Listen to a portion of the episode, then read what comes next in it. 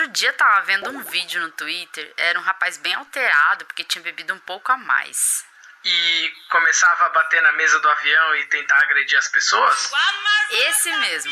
Teve gente que falou que ele só ficou daquele jeito porque bebeu no avião. Faz sentido? A altitude potencializa o efeito da bebida? Olha, tem uma explicação, porque tem muita gente que pensa isso. Mas não é só o efeito do álcool. Vamos explicar para os nossos ouvintes? Vamos lá!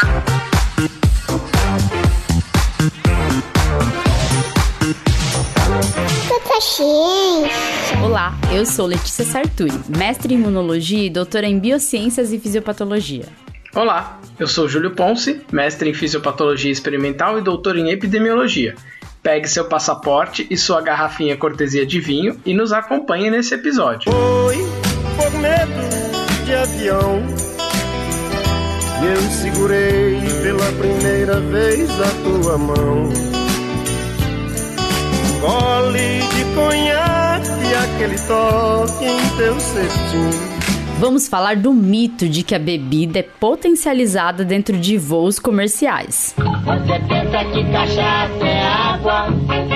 Cachaça não é água, não. Primeiro, vamos abordar como o álcool funciona em solo, ao nível do mar. Quem nunca abriu uma cervejinha gelada na praia, depois outra e mais uma, e começou a falar mais enrolado, tropeçar na própria perna, ficar mais sonolento? O que está acontecendo? O que, que, é isso?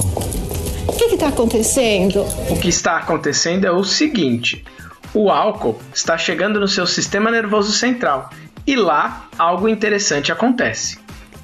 Em uma situação normal, com você sóbrio, uma moléculazinha chamada de GABA, ácido amino-gama-butírico, um neurotransmissor, se liga a um receptor nos seus neurônios e deixa entrar um pouco de cloro, sob a forma de íons cloreto, para dentro da célula. Parece complicado, mas trocando em miúdos fica mais simples.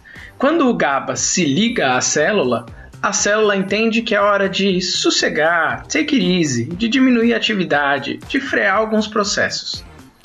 Agora, quando uma bebidinha entra na jogada, o GABA mais etanol faz com que muito mais cloreto entre na célula de uma só vez. Ou seja, é como se dessemos um megafone que agora transforma a mensagem em abaixa aí a atividade, caramba! E com a diminuição da atividade, todas as funções cognitivas são afetadas. A gente primeiro fica mais desinibido, porque o centro que controla a nossa inibição é inativado. Daqui a pouco está falando enrolado, porque nosso centro de fala é afetado. Daí começamos a cambalear, porque nosso centro de equilíbrio também começa a ser modulado para baixo. Em situações extremas, o nosso centro de consciência também começa a ser afetado, podendo inclusive levar ao coma alcoólico. Apenas um parênteses aqui. A OMS estabelece como uma dose de álcool 14 gramas. É o que temos em uma lata de 350 ml de cerveja, ou 120 ml de vinho, ou um shot de 40 ml de vodka, por exemplo. Quanto mais álcool, ou quanto mais doses, maior o efeito.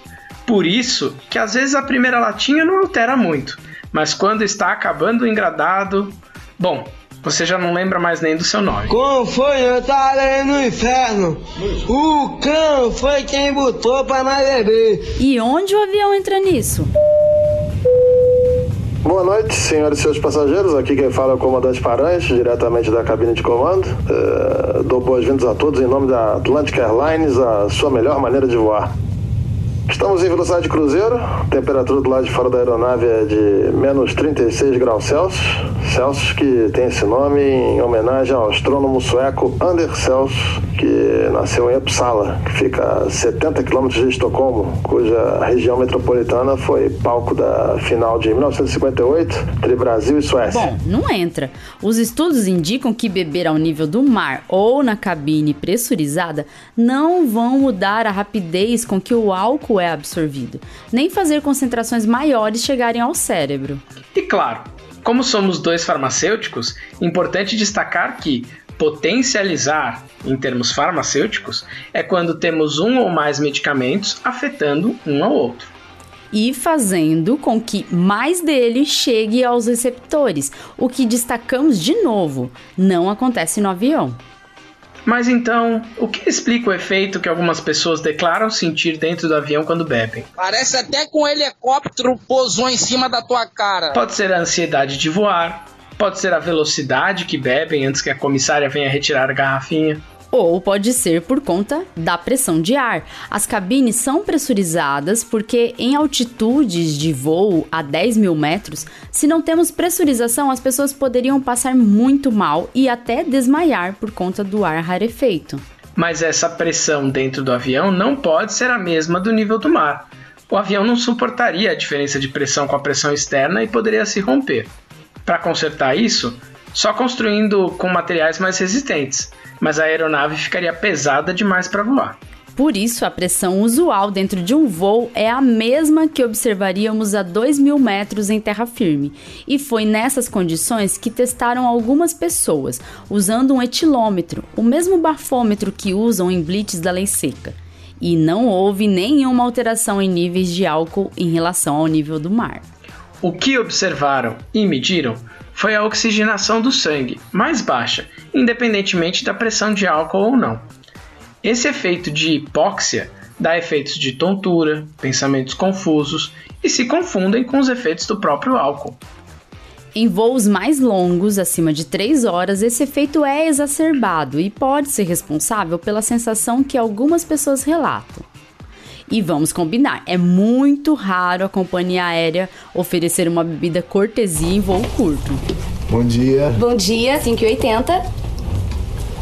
Como é que é? O bom dia, 5,80. Por conta do corte de gastos, a companhia aérea está cobrando o valor de 5,80 pelo bom dia.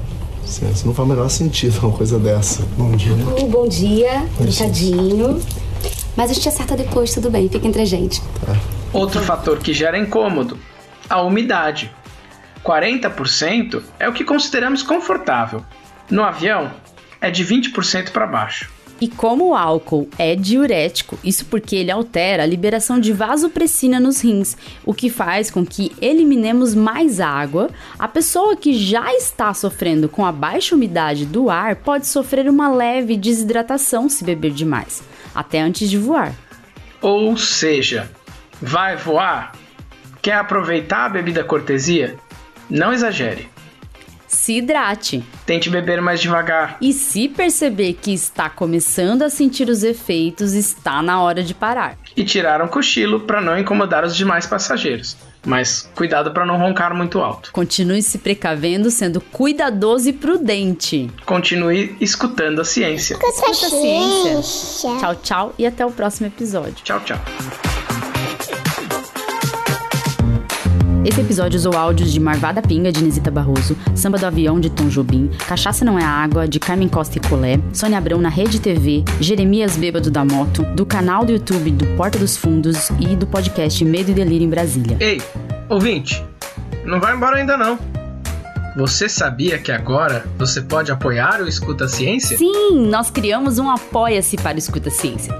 Você poderá nos ajudar a ampliar nosso trabalho e custear os gastos que temos para semanalmente colocar o Escuta Ciência no ar. Você pode nos apoiar com valores a partir de dois reais. Viu? A gente nem tá pedindo muito. E ainda terá recompensas que incluem dar pitacos no podcast, sugerir temas, um grupo exclusivo para apoiadores, episódios exclusivos e até sorteio de brindes com temas científicos. Entra no link do Apoia-se que está na descrição do episódio. Esse link aqui, apoia.se barra Escuta a Ciência Podcast. Tudo junto e sem acento. Apoie nosso trabalho. Fazemos isso por amor e dedicação, mas queremos fazer cada vez melhor para você, por você. Seu apoio é importante. Se você não puder apoiar com dinheiro, não se preocupe. Nos ajude divulgando o Escuta a Ciência. Obrigada por acreditar que a ciência deve ser escutada.